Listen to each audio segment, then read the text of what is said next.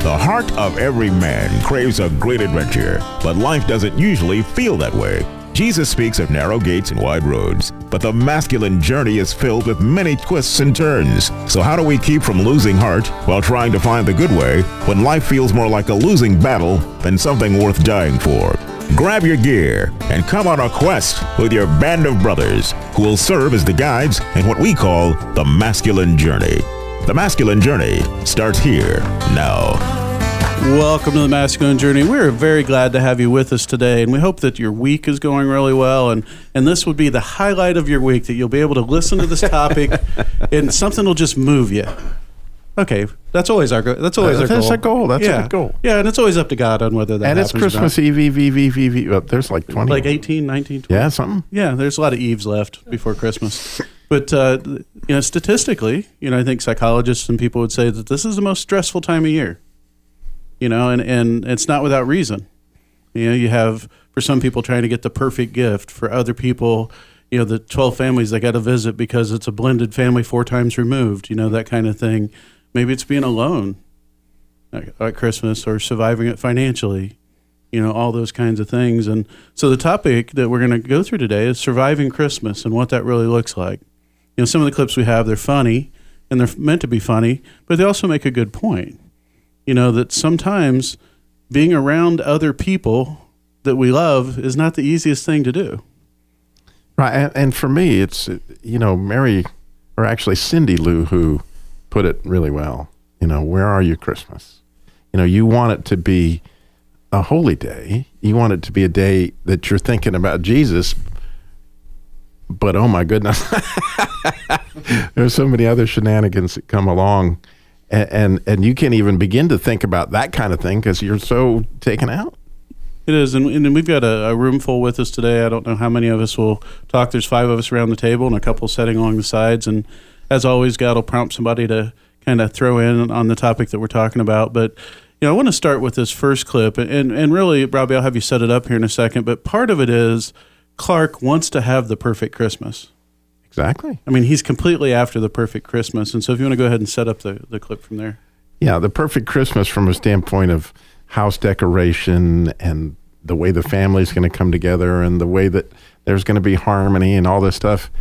And then all of a sudden, while he's admiring his tremendous handiwork with the house lights, Cousin Eddie shows up. And while you're listening to this, you might note how his idea of his plan of how Christmas was going to turn out has been totally derailed by the presence of his cousin, who he might count how many times he says, Eddie? Mute, Clark, it's a mute. You taught me everything I know about exterior illumination. Thank you. Eddie? Oh, the house is gorgeous, Clark. Eddie? I hope you didn't do this all on our account, Clark. Kids, come on out here and see what Uncle Clark's done to the house. Eddie? Eddie?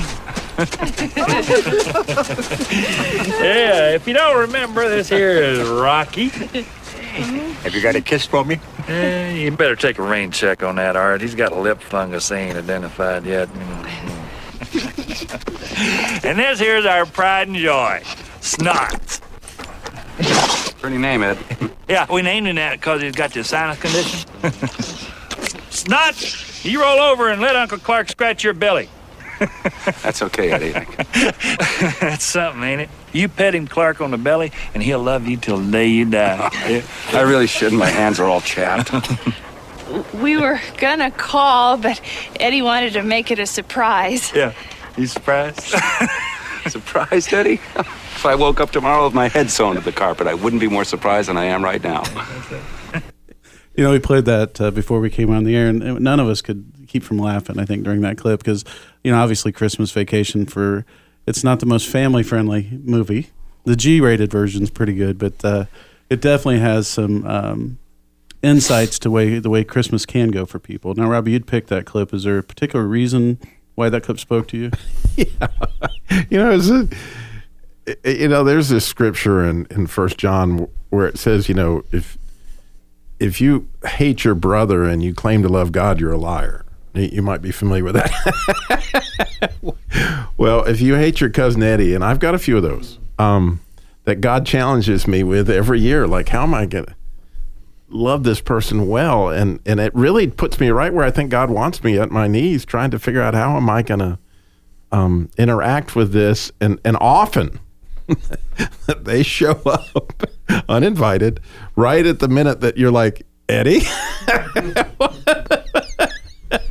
Now you're going to deal with something. And so, you know, God wants to make sure you get the picture that this is something that you get challenged with.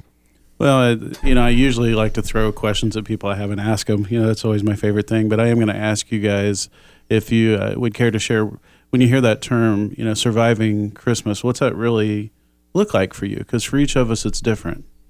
You know, I remember a few years ago when my wife and I got divorced, you know, we had all these traditions that we did as a family for 23 years. And then all of a sudden, there was a new tradition that we had to start. You know, unfortunately, God really gave me some insight to some things I could do for the boys. And, you know, instead of having, you know, a tree upstairs and a tree downstairs or whatever that we used to do, he just said, why don't you send them on a scavenger hunt? You know, so I had their presents around the house and give them clues. And, I mean, that's their favorite part. They're happier with that than they are with the gift most of the time. You know, and so just being grateful that, you know, no matter what you face, God's there. But so for the other guys, we got, you know, Brian and Harold and Corey. Yeah. Yeah, I know for me growing up, because I grew up in a split household, and we always had to go 18 different places on Christmas or any holiday really, but mainly Christmas. You had to go to my dad's and my mom's. I mainly stayed with my mom, but we had to go to my dad's, and then we had to go to the grandparents on his side and the grandparents on our side. And it really just ended up being a dread that me and my brother had, because we knew that no matter where we would go, we would end up getting guilted into why we were leaving. Why can't you stay and eat with us? You know, why do you not spend more time with us on the holidays? And it really just, it turned into something that, you know, in my looking back on it, just wasn't fair. And not really what Christmas should be about, you know, especially growing up when you're young. But I was really fortunate that, you know, I have a wonderful family on both sides, and they always did their best, even though sometimes it could. I don't think they realized just how selfish they were being, but at the same time, they still took care of me and my brother and loved us. And Christmas was always fun growing up, despite that. Yeah, I think it makes a very good point that, you know, all of our Christmases growing up, the way we look back on them, you know, it's completely different from one another. Even if our stories are similar, the situation is probably different. You know, and unfortunately, a lot of people do deal with various levels of dysfunction. You know, every family is dysfunctional at some level. You know, maybe a few rings out, you know, from there. But when you get out far enough, you're going to find Cousin Eddie and a couple more, right? And so I want to play this clip real quick from Saturday Night Live. Years and years ago, when they produced a record called The Dysfunctional Family Christmas. Why don't you just kind of listen to what they sing about? It's that time of year when families gather together to reopen old feelings. And Silver Bell Records is proud to present A Dysfunctional Family Christmas. This is the album your family is sure to cherish for Christmases to come. Christmas time, you force a smile. Everyone is joining in the group denial. Folks behaving infantile. Family Christmas time. Hit after dysfunctional hit. Songs like The Almost Perfect Christmas. Dinner is perfect, the presents are perfect, the tree in the parlor's a perfect one. Then your brother yells at your mother, Christmas is ruined for everyone. Get timeless favorites like Someday I'll Get Christmas Right, I've Got My, and the Daughter's Song. Presents and wrapping paper, ribbons and bows and all that stuff. Why do we even bother? Nothing we give you is good enough. You'll get Can't You Let It Drop? It's Christmas. What I Want You Can't Buy Me. Fruitcake and Shame. And Why Am I the Only One Who Knows What Christmas Really Means? And many more. Underneath the mistletoe, it's a 2x2 jingle bell world. And underneath all those extra pounds is a very pretty girl. Just imagine 24 your timeless standards, including the classic carol of intimacy. Leave me alone, please go away. I'm doing fine, just get away. Leave me alone, please go away. I'm doing fine, just get away. Leave me alone, please go away. I'm doing fine, just get away. To order, call 1-800-GET-HELP today. Operators are standing by. You know, I laugh at that, but there's some of the things in there that's not really that funny. You know, you hear towards the end, you know, the mom tell her daughter, you know, underneath that, all those few extra pounds, there's a really pretty girl. You know, and how much that would just break a kid's heart. And that happens to people that, you know, we go in and even well-meaning people can really hurt us through the holidays when we focus on what they're saying. You know? Well, I think it's a perfect illustration of having the emphasis on the wrong syllable. Mm-hmm. Because one of the things that has irritated me about the thing is we start in Christmas at Thanksgiving and even before, you know, you can't even get through Halloween without. So the emphasis on the material aspects of it is an irritating thing to me. And early on, I hated Santa Claus because he always gave my first cousin better gifts than he gave me. Well, yeah. We learned a little bit about you before the show, but we won't share that. And I think that's a big thing for me that I've just come into realization of this past week, because you know I do like the holidays and I've always looked forward to the holidays, but I think for the wrong reasons. And now that being a new believer and understanding exactly what it means and the true meaning of Christmas, and I'm looking forward to it as the first Christmas, you know, as a believer. I mean, I'm kind of excited, and I'm getting goosebumps now even thinking about it. It's going to be really interesting, and I'm pretty excited for it. That's very cool, and I think that's a lot of the point is that the world, the enemy wants to take our focus off of really what we should be focusing on. You know, I know when I was listening to that clip, you know, and thinking about times being around family in the past, that it's sometimes hard to hold on to your identity, right? And being clear of where you look for that identity. You know, if you find that identity in your family, it's going to disappoint you at some point. You find that identity in Christ, it'll never disappoint you. When we come back, we're going to listen to more, including a Santa Claus clip, which I know Harold will be really thrilled about, because he likes Santa Claus. The Santa Claus, specifically. The Santa Claus. Go to masculinejourneyradio.org to listen to past podcasts. We'll be back in a second.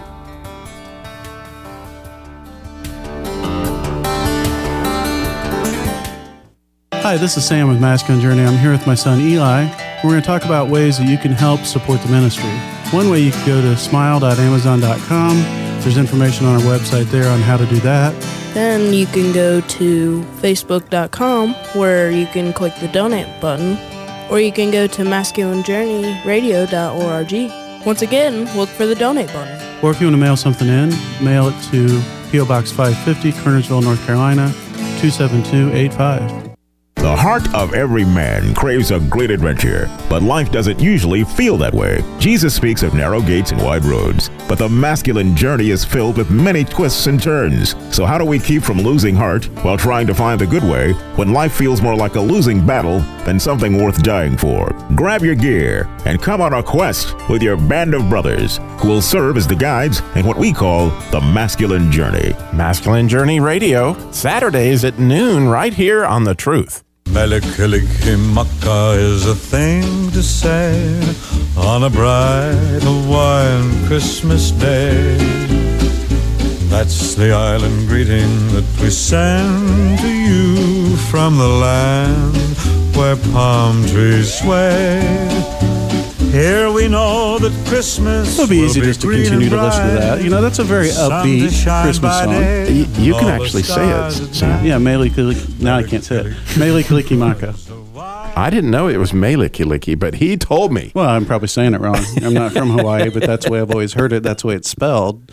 So I'm doing it phonetically. You had a friend or a relative that loved that. Yeah. It was my ex-wife's family, her uncle, just an amazing, good-hearted man, and he just really loved Hawaii. I don't even know if he ever got to visit there, but every Christmas, you know, when we would go over to see her family. He would be there, and we would hear it at least 3 or 4 times, you know, and he just loved it. And every time I hear it, it makes me smile. You know, one, because it's just an upbeat song, but two, it makes me think of him and just how much of a good-hearted, loving guy that he was. It's the Chipmunks for us. The Chipmunks Christmas. I hate them, but my grandma plays it every year, so it always makes me smile. Exactly. You got those things. Christmas time. Yeah, I've got the little thing that goes around. My granddaughter loves that thing. But, you know, I was thinking about that one of the things, you know, we say, where are you Christmas? You know, we long for that feeling that we had at some point in life that Mary, or Cindy Lou Who was calling for is, you know, how do we get back to that place and that place of family? And as we were getting ready for the show, I recalled my father, one of my favorite Christmas memories was a Clark Griswold moment. I mean, he was going to give us this Cox airplane. It was a P-51 Mustang. And if any of you ever saw, they were gas-powered airplanes, and you had to start them with your finger.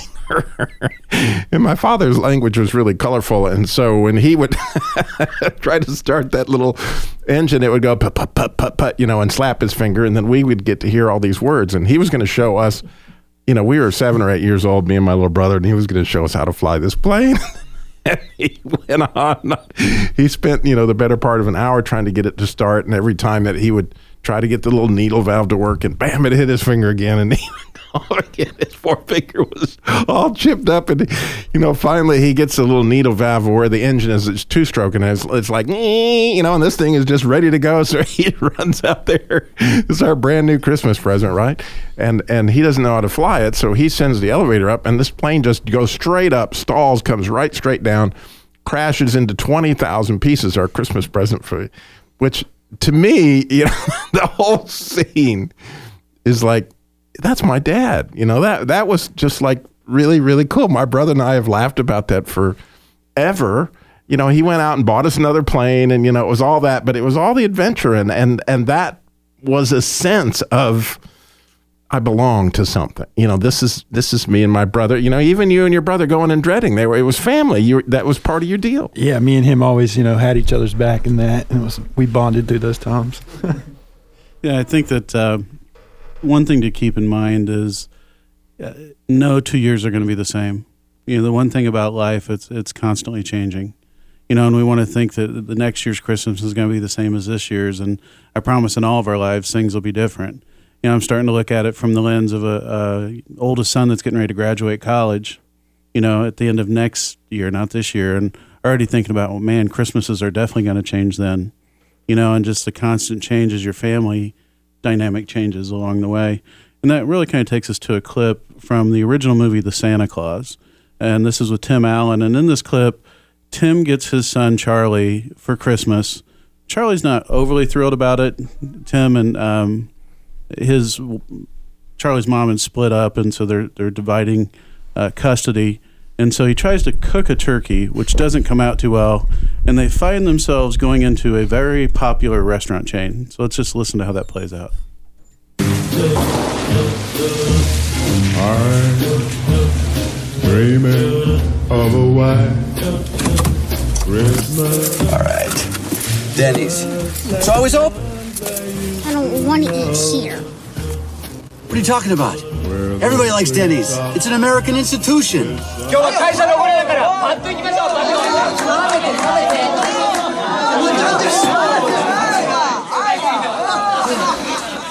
you with Hatsutashi? No. Dad wants the turkey. Oh, yeah, this way. Come on.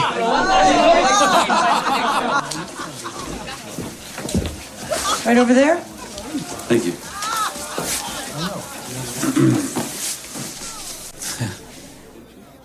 Coffee? No, thank you, Judy. What do you say we start out with cold glasses of a delicious seasonal favorite, eggnog? I don't like eggnog. We're out. Coffee, decaf. Mm-hmm. I'll chocolate milk, please. We're out. Plain milk's fine. Okay. At least we know they got hot apple pie. We did. Mm-hmm.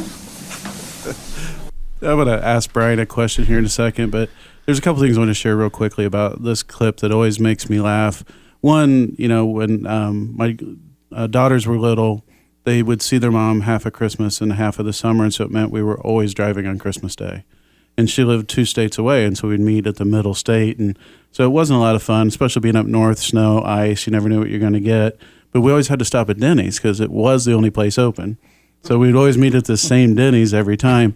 But the part that I really love about that clip is my daughters were young when this movie came out, and we still use to today, you know, when they're disappointed about something or whatever, plain milk's fine. You know, that's what we say to each other. It just makes me laugh because that's continued in our family with both of my girls and now my sons for a number of years. But Brian, you had a great point about this movie in general. You know, it starts out like this, but it's not the way it ends up. Yeah, if you remember the movie, Tim Allen is putting his son to bed, and you know, you can tell that he's pretty bored with what he's reading. I think he's reading a story. He skips through it. He thinks Charlie's asleep, and he just kind of skips through life. He's not really excited about Christmas and what it means. He's not really giving his son an adventure. But what ends up happening in the movie, he takes his son on an adventure.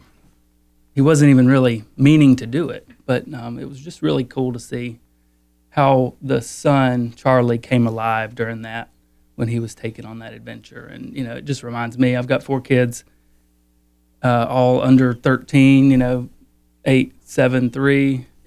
You know, if we just take time to slow down and really teach them what Christmas means and really take them on an adventure, you know, that could mean many different things to many different people. But, you know, if you've been in this message long, you know that adventure is critical, in especially men's hearts, but women also need adventure. So I just think it's kind of a great parallel to what we should be doing, and just slowing down and enjoying every little part of Christmas.